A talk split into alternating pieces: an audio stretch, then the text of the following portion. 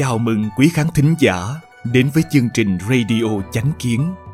Hôm nay, chúng tôi sẽ kể với quý vị câu chuyện của thầy thuốc Trung Y Lý Đức Phù có nhan đề Trung Y cũng có thể điều trị bệnh cấp tính.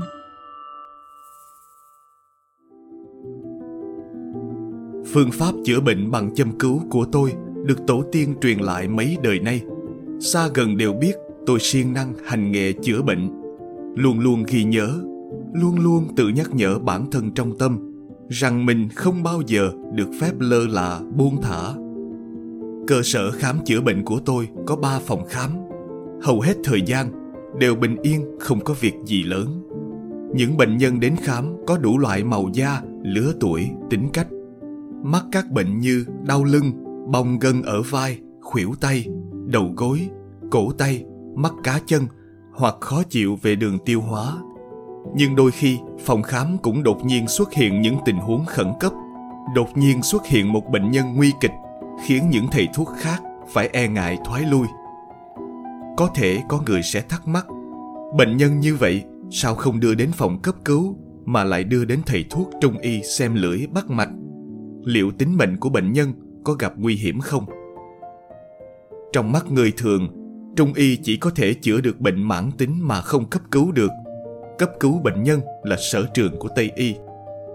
Nhưng họ đâu ngờ rằng, ngoại trừ những bệnh nhân nặng cần lập tức cắt cục chi, hay bệnh nhân bị tổn thương nội tạng nặng, chảy máu cần phải cắt bỏ nội tạng hoặc cắt bỏ một bộ phận nào đó trên cơ thể, thì trong cấp cứu, Trung y có thể nói là sự lựa chọn tốt nhất để bảo toàn tính mạng và tất cả các bộ phận của cơ thể. 80% người đến phòng cấp cứu khám bệnh là vì họ không thể kiểm soát một số triệu chứng cấp tính nào đó như đau thắt ngực, ho ra máu nhiều, say nắng, ngất xỉu, lên cơn hen suyễn vân vân. Những triệu chứng này đã vượt quá sức chịu đựng của bản thân, không thể đợi được khoảng 2-3 tháng đến cuộc hẹn khám bệnh từ trước nên mới phải đến phòng cấp cứu khám gấp. Vậy mà châm cứu lại có thể khống chế bệnh tình nhanh chóng và ổn định, giúp người bệnh có thể chuyển nguy thành an. Kỳ thực, chữa bệnh bằng châm cứu không phải là phát hiện mới của con người ngày nay. Châm cứu để chữa bệnh cấp cứu đã có lịch sử lâu đời. Sách sử ký, biển thước, thương công liệt truyện có ghi chép về việc Biển Thước đã dùng châm cứu cải tử hoàng sinh cho thái tử nước quắc. Sách Thời hậu bị cấp phương của các hồng thời Đông Tấn. Các hồng có ghi chép về việc dùng châm cứu để điều trị các trường hợp bệnh lý cấp tính như dịch tả, hôn mê, vân vân.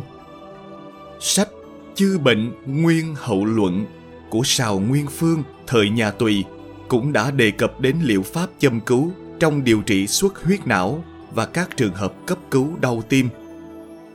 Sách Bị cấp thiên kim dược phương của Tôn Tư Mạc thời đường cũng ghi chép chi tiết về việc sử dụng châm cứu để điều trị xuất huyết não, nôn mửa, bí tiểu, bằng huyết, thổ huyết, phù thủng, rắn cắn, chó dài cắn, bệnh động kinh và các trường hợp khẩn cấp khác.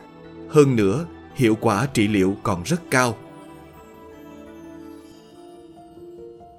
Gần đây, phòng khám của tôi có một bệnh nhân cấp cứu có tiền sử sốt cao, hôn mê.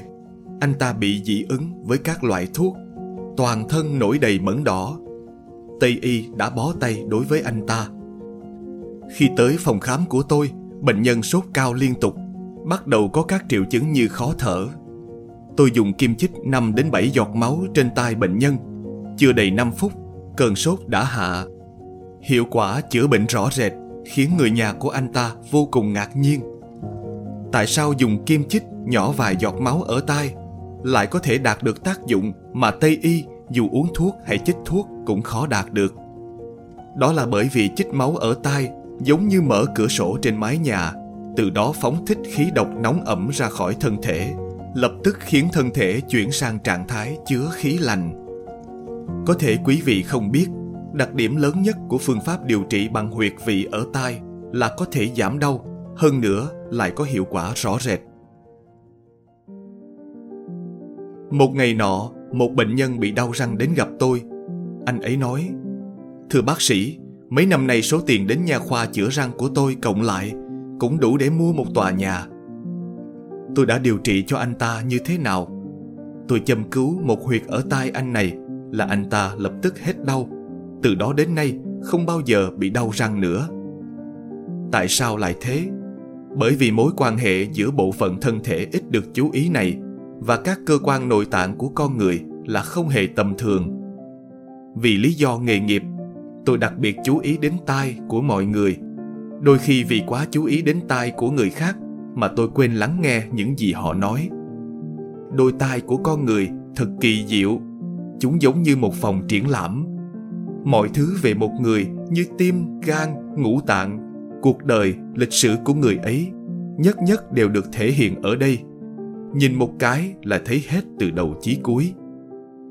Vì thế nên tôi không muốn hỏi bệnh nhân thêm điều gì nữa. Đối với tôi lúc này chỉ là xem họ có nói thật hay không mà thôi. Các huyệt ở tai được phân bố trên vành tai giống như một bào thai lộn ngược với đầu hướng xuống và mông hướng lên.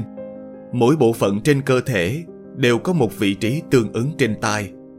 Do đó, không có gì là lạ khi nhìn từ tai mà có thể quan sát được sự thay đổi bệnh lý của bất kỳ bộ phận nào trên cơ thể. Ví dụ, bệnh nhân bị bệnh động mạch vành có nếp nhăn chéo ở tai. Bệnh nhân bị ung thư gan có vết lõm hình khuyên ở phần liên quan đến gan trên vành tai vết lõm này trông giống hình hoa mai. Bệnh nhân tâm thần phân liệt, có vết lõm ở ống tai ngoài. ngay cả mất một chiếc răng cũng để lộ ra trên tai. Vành tai là một thế giới vi quan đặc biệt, phản ánh toàn bộ thông tin của thân thể. 12 kinh mạch của cơ thể con người đều trực tiếp hoặc gián tiếp có liên quan đến tai. Sách, linh khu, khẩu vấn, viết tai là nơi tập trung các đường kinh mạch chính. Sách tố vấn, kim quỷ chân ngôn luận thiên cũng viết, màu đỏ ở phương nam nhập xuyên qua tim, mở ra ở tai, ẩn chứa tinh khí trong tim. Do đó, từ màu sắc, vị trí cao thấp, độ dày mỏng, tròn dẹt cứng mềm của tai một người, ta có thể biết được thể chất tiền thiên của người ấy từ hình dáng và tướng mạo của tai, ta cũng có thể biết được bệnh tật trong tương lai của người ấy.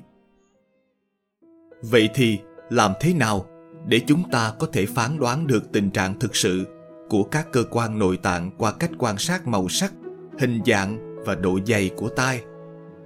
Sách linh khu bản tạng đã chỉ ra rằng, người có tai nhỏ màu đen thì thận nhỏ, người có tai dày thì thận lớn người có tai cao thì thận cao, người có tai trũng xuống thì thận thấp.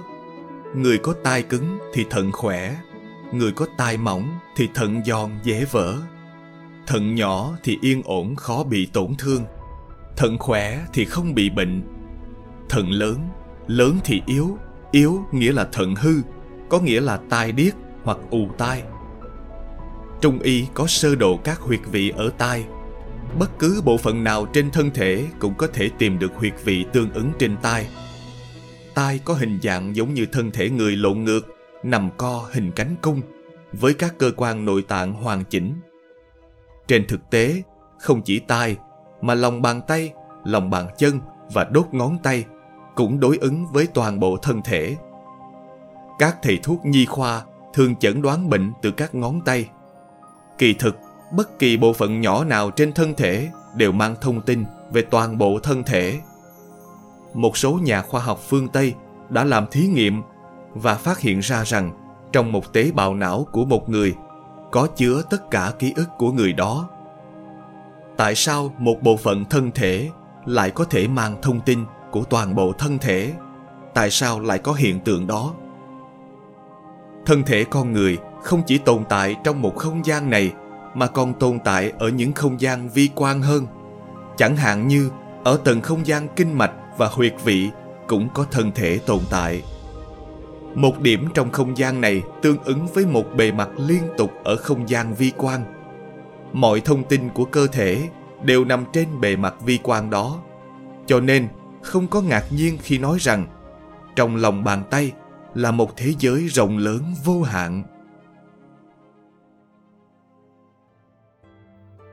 Loạt bài về y sơn dạ thoại là những trải nghiệm của người tu luyện pháp luân đại pháp trong quá trình thực hành theo nguyên lý vũ trụ, chân, thiện, nhẫn, đã có nhận thức sâu sắc về nhân thể, sinh mệnh và vũ trụ, cũng như nhận thức hoàn toàn mới về văn hóa và nghệ thuật chính thống của nhân loại.